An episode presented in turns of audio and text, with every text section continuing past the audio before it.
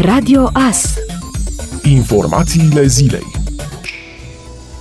Camera Deputaților a adoptat cu 309 voturi pentru și o abținere legea mirosului. Mai exact, proiectul de lege prevede că operatorii economici care generează mirosuri deranjante vor fi nevoiți să reducă disconfortul olfactiv. Proiectul a fost adoptat și de Senat și merge la promulgare la președintele Iohannis. Inițiativa introduce în legislația privind protecția mediului o nouă prevedere, disconfortul olfactiv, efectul generat de o activitate care poate avea impact asupra stării de sănătate a populației populației și a mediului, care se percepe subiectiv pe diferite scale de mirosuri sau se cuantifică obiectiv conform standardelor naționale, europene și internaționale în vigoare. Proiectul de lege a fost inițiat de USR, care în expunerea de motive explică necesitatea legii. Avem vid legislativ, iar Garda de Mediu a spus că nu poate da amenzi și sancționa poluatorii deoarece nu există cadru legal. Mirosurile afectează pe toată lumea. Dacă pute, pute și pentru userist și pentru psd socialist, și pentru demerist, și pentru sărac, și pentru bogat, și pentru cetățean, și pentru politician, a explicat deputatul USR Cornel Zainea la dezbaterile în plen.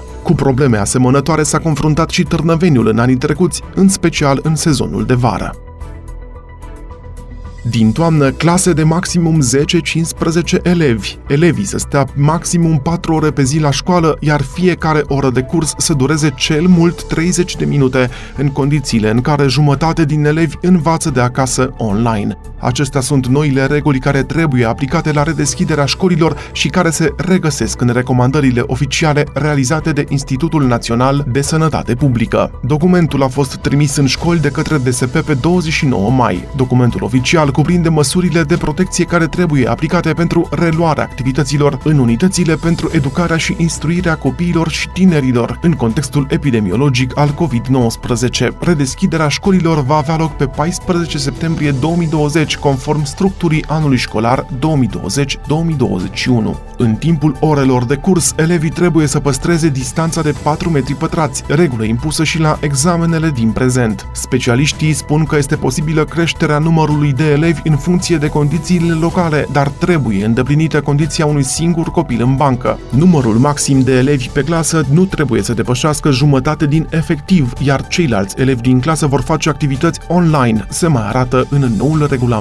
O altă recomandare este ca una din cele patru ore să se deruleze în fiecare zi în spații deschise, cum ar fi curtea școlii. Un subiect care va interfera cu obiectivele curicumului este cel al interzicerii experimentelor la disciplinele de științe. Institutul Național de Sănătate Publică susține că experimentele de la orele de chimie, fizică sau biologie care necesită mișcare și interacțiune strânsă între elevi nu trebuie organizate. Pe lângă asta, elevii nu se vor muta din clasa de bază în laboratoare, mai arată recomandările care au statut de obligație, după cum reiese din modul în care sunt formulate și din faptul că toate măsurile date de Ministerul Sănătății prin INSP au avut statut de recomandare, dar au fost, de fapt, obligații.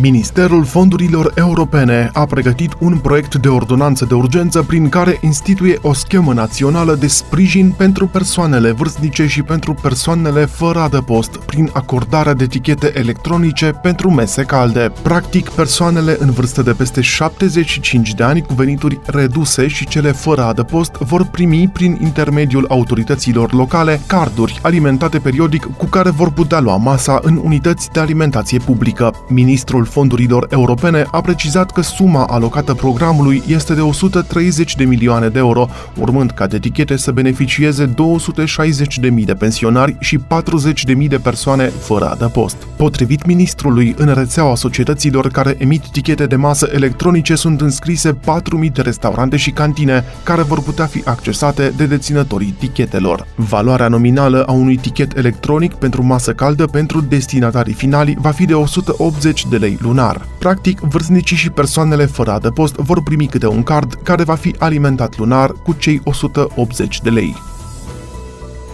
Autoritățile chineze au ridicat nivelul de alertă din capitala țării după apariția a zeci de noi cazuri de COVID-19, iar locuitorilor li s-au interzis călătoriile neesențiale în afara Beijingului. Acolo, milioane de chinezi trăiesc din nou cu restricții după ce focarul, izbucnit de la o imensă piață alimentară, continuă să se extindă. Asta după ce în capitala chineză trecuseră două luni fără cazuri de transmitere locală. Mii de zboruri au fost anulate, cursele au fost suspendate și toate zonele rezidențiale au primit ordin să revină la controlele stricte. În altă parte a lumii, Brazilia se apropie de 930.000 de cazuri și aproape 45.000 de decese. Suedia, care a optat pentru o strategie cu totul diferită de abordarea pandemiei, a depășit pragul de 5.000 de morți. În Statele Unite, de la începutul pandemiei, au fost răpuși de COVID aproape 120.000 de oameni. Rusia a trecut de 550.000 de cazuri depistate, un număr care plasează țara pe poziția a treia după Brazilia și Statele Unite. În celălalt capăt al lumii, premierul Noii Zeelande a cerut armatei să supravegheze măsurile de carantină de la graniță, după ce în țara proclamată anterior fără coronavirus au apărut două cazuri de infectare de import.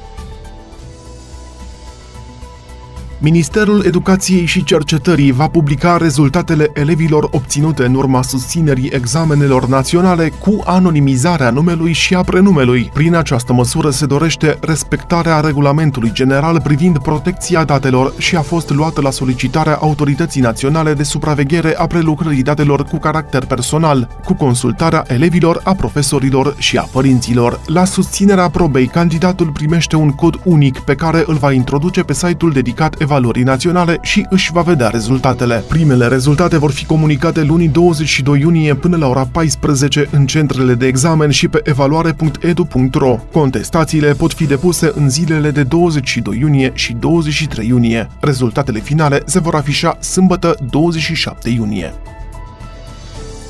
Infractorii condamnați pentru viol, omor, tâlhărie și corupere sexuală de minori nu vor mai putea beneficia de eliberare condiționată potrivit unui proiect de lege adoptat de Camera Deputaților. Documentul mai prevede că în cazul detenției pe viață, eliberarea condiționată poate fi dispusă doar dacă cel condamnat a executat efectiv cel puțin 25 de ani de închisoare. Proiectul a fost adoptat anterior tacit de Senat, iar Camera Deputaților este for decizional în acest caz. Votul Votul în unanimitate vine și în contextul cazului criminalului eliberat condiționat care a incendiat o fată de 17 ani. Ascultați Radio Astărnăveni 107 cu 1 FM și online pe tvas.ro.